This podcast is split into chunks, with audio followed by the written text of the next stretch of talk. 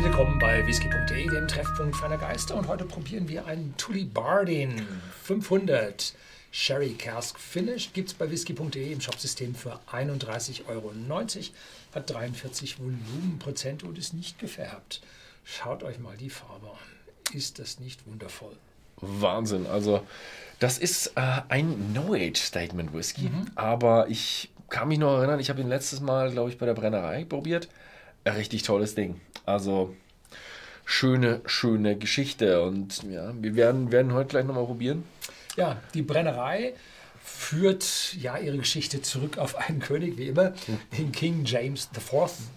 Und dieser King James IV war 1488 an dieser Brennerei und hat dort Bier gekauft. Und das ist geschichtlich überliefert. Da gibt es Papiere, Aufzeichnungen. Und deshalb trägt die Brennerei diese 1488 mit auf ihrem ja, Karton und ihren Flaschen. Ja, und erst 1947 wurde die, Brennerei, wurde die Brauerei dann in eine Brennerei umgewandelt. 45, 46 waren die großen Hungersnöte, da durfte kaum eine Brennerei produzieren, obwohl es ein paar Ausnahmen gibt. Und 1947 wurde die umgewandelt und dann irgendwann, das erste Mal war ich dort, glaube ich, 94, und da war sie gerade geschlossen. Mhm. Und das blieb dann so bis zum Jahr, glaube ich, 2003. Dann wurde sie wieder eröffnet von einem Konsortium auch von Privatiers. Da, glaube ich, waren auch Schweizer mit dabei. Und dann haben die das hochgefahren und dann haben die das irgendwann 2013, 14, 14 haben sie das dann äh, jetzt an die Franzosen, Franzosen verkauft. Und Sind es nicht auch Martinique? Ja, wie, ja, irgendwie so, genau. Ja. Weiß ich nicht die so. mit den Fässern. Was steht da? Die müssen es normalerweise drauf. Ja, also auf jeden Fall 2014 wurden sie verkauft an Franzosen, ob es jetzt die Martinique waren oder nicht. Auf jeden Fall, die Brennerei hat gute Connections zu ähm, Fässern. Fässern. Ja. Und sie haben jetzt auch eine Cooperage auf, dem, auf ihrem Campus.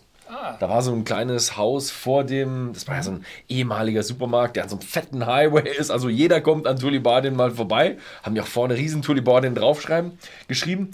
Und dahinter ist jetzt, da war da so eine kleine Apotheke, glaube ich, war das. So ein Haus von einer Apotheke, die auch damit pleite ging, mit dem Baxter, der pleite ging.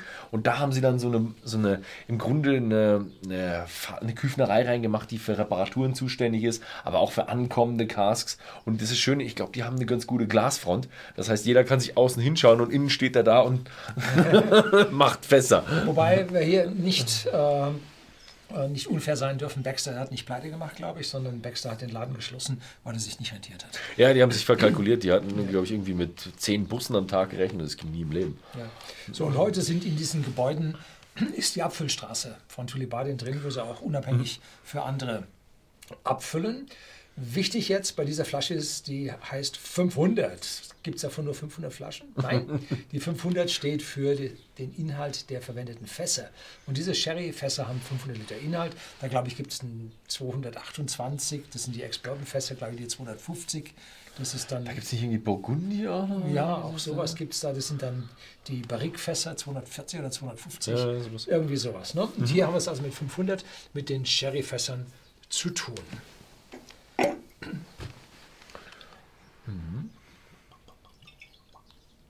Das darfst du nicht austrinken, auch wenn es dir gut schmeckt. Das war zu viel. Achten Sie auf Ihre Kinder. auch wenn sie 35 sind. so, also wundervoll starker Geruch, starke Nase. Das erste, was komplett kommt, ist Apfel. Erstaunlicherweise muss aus dem Brennereicharakter kommen. Und dahinter folgt sofort der Sherry und dann so ein bisschen ja, Karamell, wahrscheinlich von den Fässern. Vanille habe ich jetzt nicht. Und ja, eine Malznote. Klar, ist ein Silbermalt. Ne? Ja, wundervoll, voll, stark Sherry. Mhm. Also, er hat definitiv Apfel drin.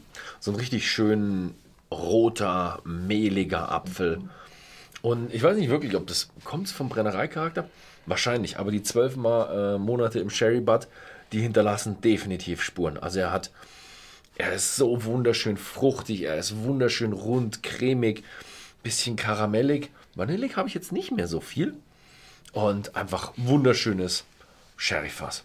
Also das ist wirklich ein Beispiel für einen schönen Highland Sherry Fass gelagerten Whisky. Ja. Klasse. Shit. Cheers.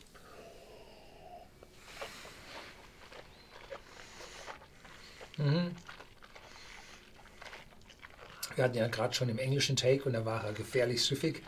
Und der zweite, der hinterher, oder jetzt der dritte, der ist nochmal so gefährlich. Also da kommt so richtig massiver Geschmack. Sherry breitet sich aus auf der Zunge. Gewürze, das Fass kommt mit. Und im Abgang wird es ein bisschen trockener und lang, mittellanger Abgang. Und äh, ja, der Sherry zeigt sich ganz, ganz deutlich. Ja, wundervoller langer Abgang. Super. Wunderschöner Sherry Whisky. Richtig schön. Viele Früchte kombiniert mit Trockenfrüchten. Richtig schön süß damit.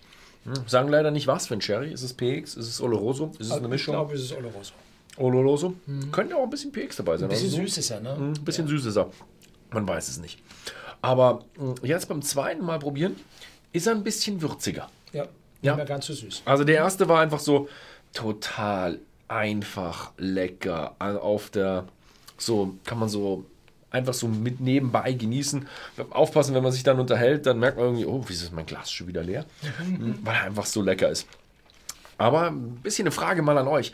Das ist ein Sherry-Fass Whisky. Und es ist ein No-Age-Statement Whisky. Ich finde es ein richtig klasse Sherry-Fass Whisky. Was haltet ihr davon? Sollte Tully Bardin den durch einen Age-Statement Whisky oder ihre Reihe an verschiedenen Fässern durch Age-Statement Whiskys ersetzen? Schreibt es mal unten in die Kommentare. Sind die Age No-Age-Statement Whiskys, sind ja so öfters in den Kreisen, auch viel bei uns in den Kommentaren, so die Schande, ah, kann man noch nicht trinken, ist ein Age-Statement, ist kein No-Age-Statement Whisky. Ähm, ist das eine Ausnahme? Ich finde ihn einfach so klasse, da muss ich sagen, wäre es mir egal, behaltet ihn. Ja, wundervoll. Wundervoll, ja. Ich kann mir vorstellen, dass wir den nochmal sehen. Ja. Schaut einfach mal bei whisky.de im Shop vorbei, da gibt es ihn gerade für 31,90 zu kaufen. Ansonsten, vielen Dank fürs Zusehen und bis zum nächsten Mal.